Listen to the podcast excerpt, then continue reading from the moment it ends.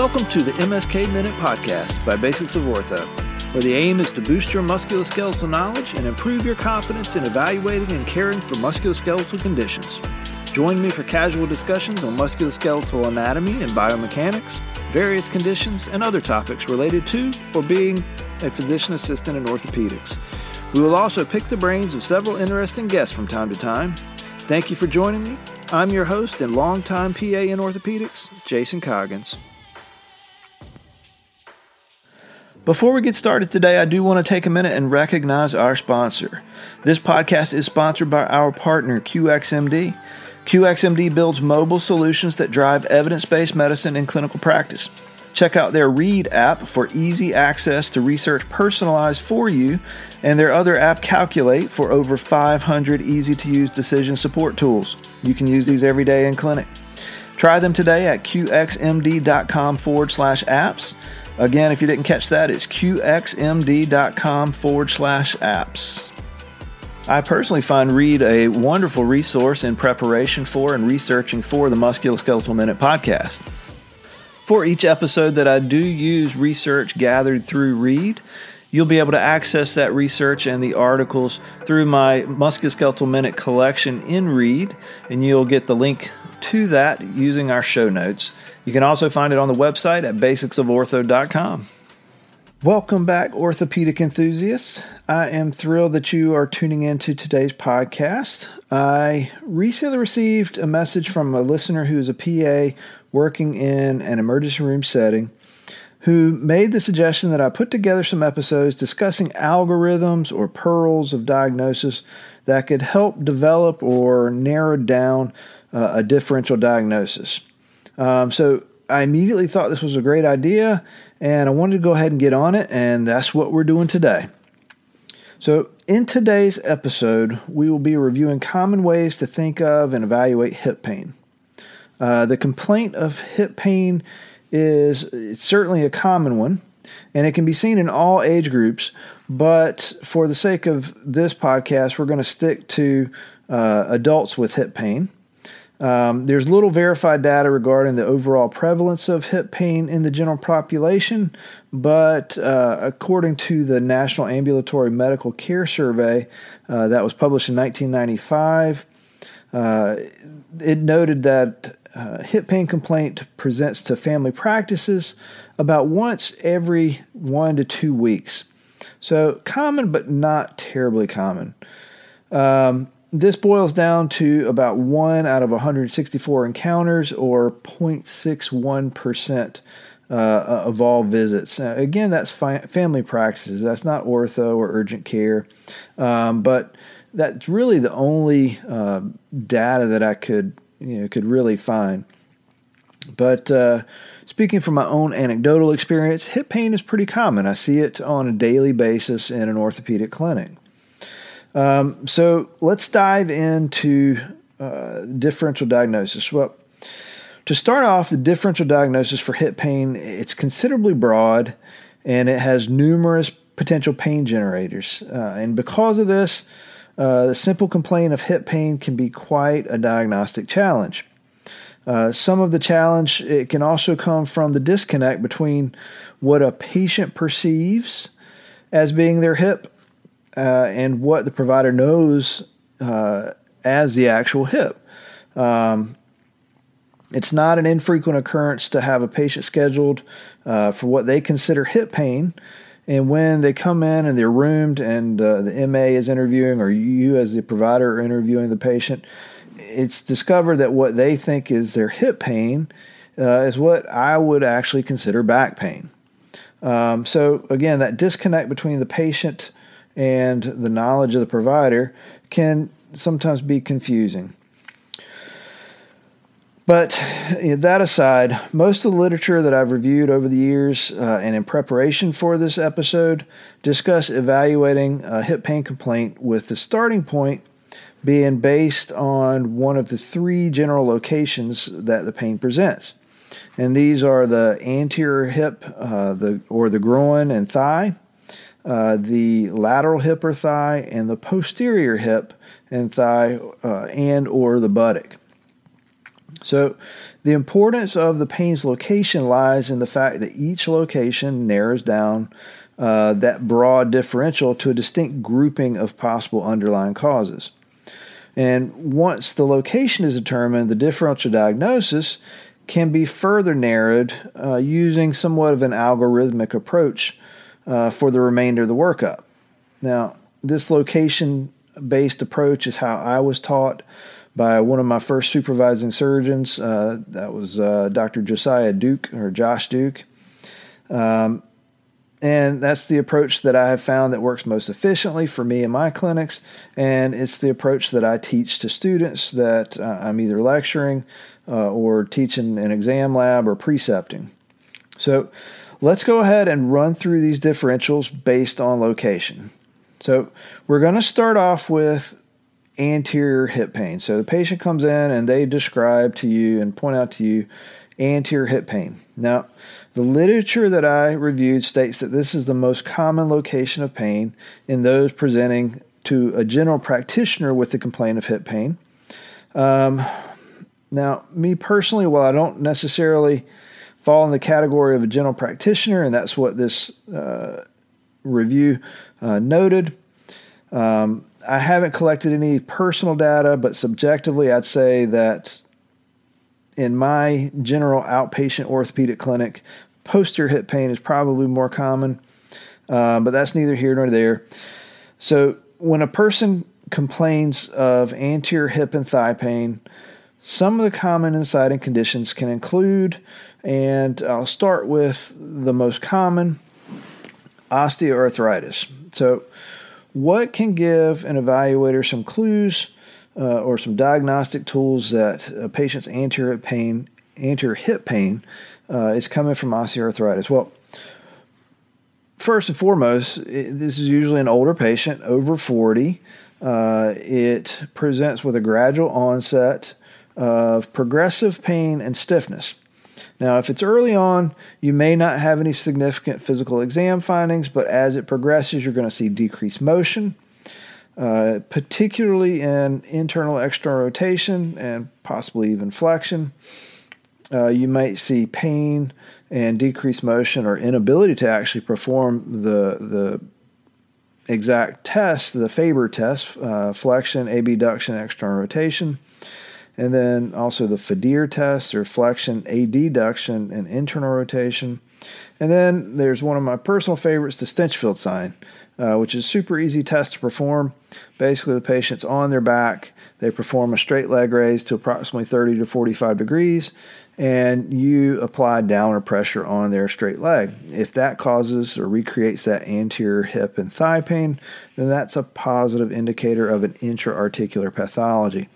Um, and I say intra-articular pathology because it's not specific to arthritis. Um, it can also be positive in the instance of uh, AVN or labral tear. But again, it does clue you into that intra-articular pathology. And then there's the diagnosis or um, diagnostic study, uh, x ray. And what you would see on the x ray is joint space narrowing and osteophytosis. So, again, osteoarthritis is the most common.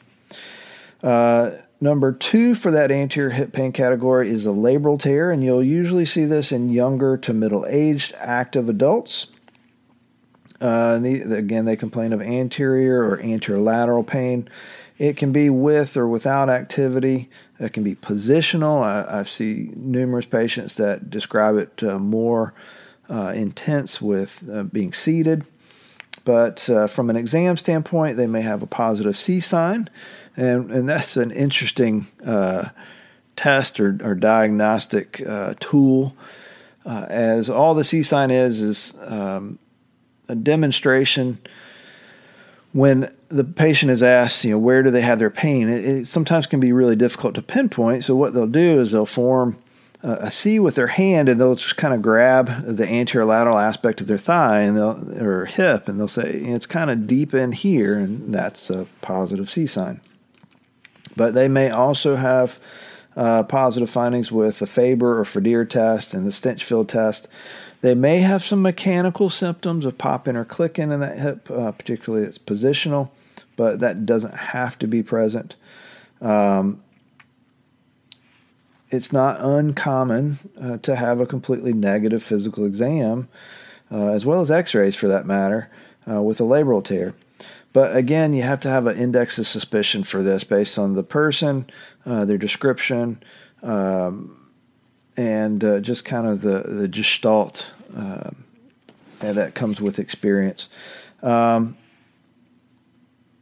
you may also, on an x ray, I didn't mention, you may see signs of another condition that we're going to mention uh, here shortly, and that's femoroacetabular impingement. So you may see some uh, femoral head and acetabular changes on the x ray.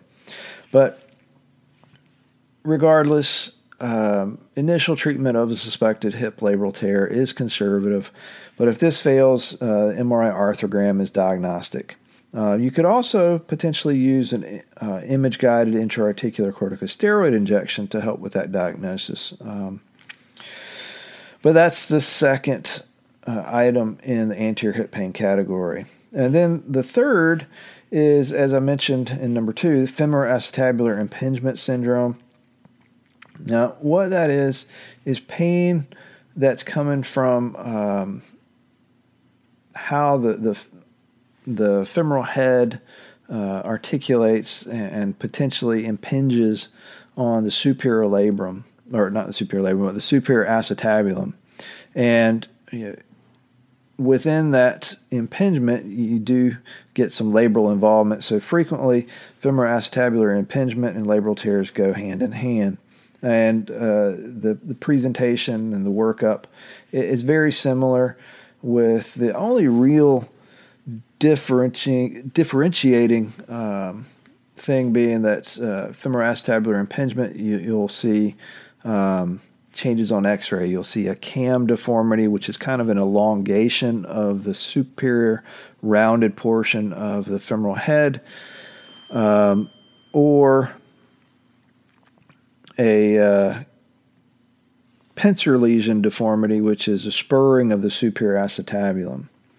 So again, that's you know, very similar to the labral tear presentation, with the only definite differentiating thing being the, the X-ray findings. Uh, the fourth thing that I'll mention is stress fractures, which this is not very common, uh, but you want to be suspicious in athletes or active individuals, particularly if they've just started being active within the last several weeks or they've changed uh, their level in, uh, of activity intensity. Um, you, you, especially want to be suspicious in uh, thin females. Uh, and uh, what can be uh, very concerning is they have had a progressively worsening pain with activity that improves with rest. Um, you certainly want to x ray these people, but it's not unusual to have uh, negative uh, plain x rays. you would get AP and frog leg lateral views. Um, but again, don't take these neg- negative x rays as a definitive negative study. Um, if your index of suspicion is high based on the history and clinical presentation, uh, then you you certainly would not be wrong, and you should work these people up with an MRI. Uh, moving on to our fifth anterior hip pain uh, pathology uh, is avascular necrosis or AVN. Now, who would you normally see this in? Uh, this would usually be a, a middle-aged person or or, or um, not necessarily young adult, but you know, 30, mid 30s to to 50s, um, and there's usually not a, a, traumatic event, but you know, AVN can occur after a hip dislocation. But uh, again, it's usually a middle aged person. Uh, their pain is typically out of proportion. You know, there hasn't been an inciting event or injury, but they have a tremendous amount of pain, particularly with weight bearing. Um, yeah, and if it's early on, there may not be any range of motion deficits or uh, any findings on the X-ray, but again, their pain is out of proportion, and it's anterior uh, hip and thigh and groin pain.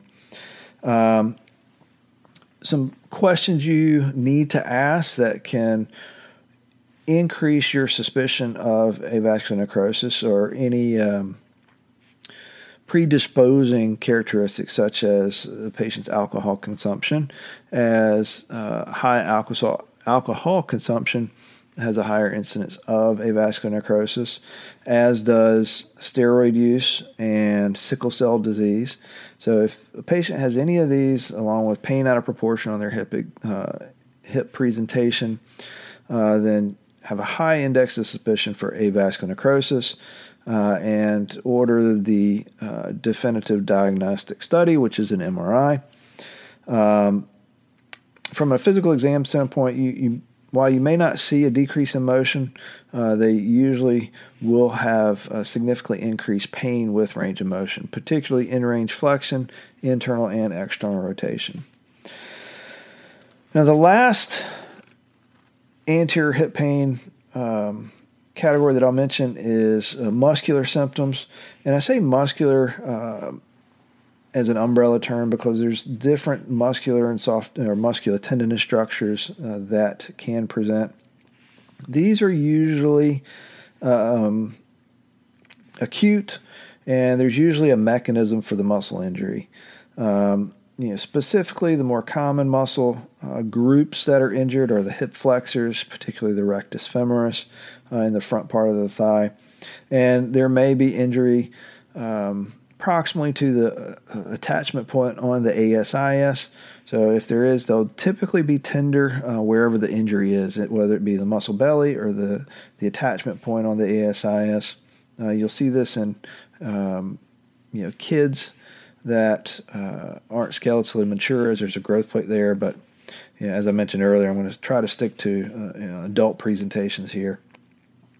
Um, but while there's pain with palpation to the point of the injury, they'll also have pain with manual muscle testing or strength testing of those muscles, as well as uh, passive stretch.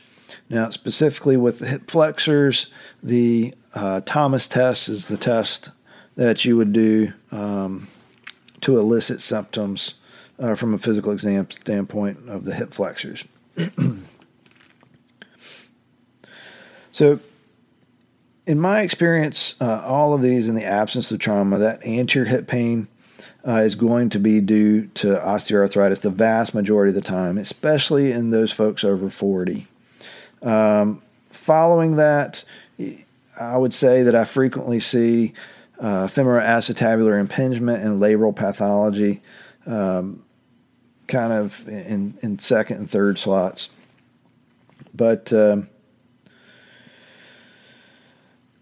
you you can't forget the other stuff. Even though it's much less common, you have to be thinking about those things and ask the appropriate questions and do the appropriate uh, uh, exam tests. So that covers our anterior hip pain. Thank you for joining me on this episode of the MSK Minute and the discussion on anterior hip pain causes. I look forward to having you join me in the subsequent second, third, and fourth episodes in which we talk about lateral sources of hip pain, posterior sources of hip pain, and then the emergent sources of hip pain. Again, thanks very much, and I look forward to having you join me next time. Thank you again for joining me on today's podcast. I trust that you have found it valuable to your learning and practice, and maybe even a bit entertaining. Please join me for the next episode of the MSK Minute by Basics of Ortho. If you have found this podcast useful, I would be exceedingly grateful if you'd hit that subscribe button and leave a comment. Also, please consider visiting and subscribing to the website basicsofortho.com to get the latest updates and take advantage of all the great ortho themed video content, blog articles, and more. If you'd like to contact me directly, you can do so through the website or jason at basicsofortho.com. Stay safe and see you next time.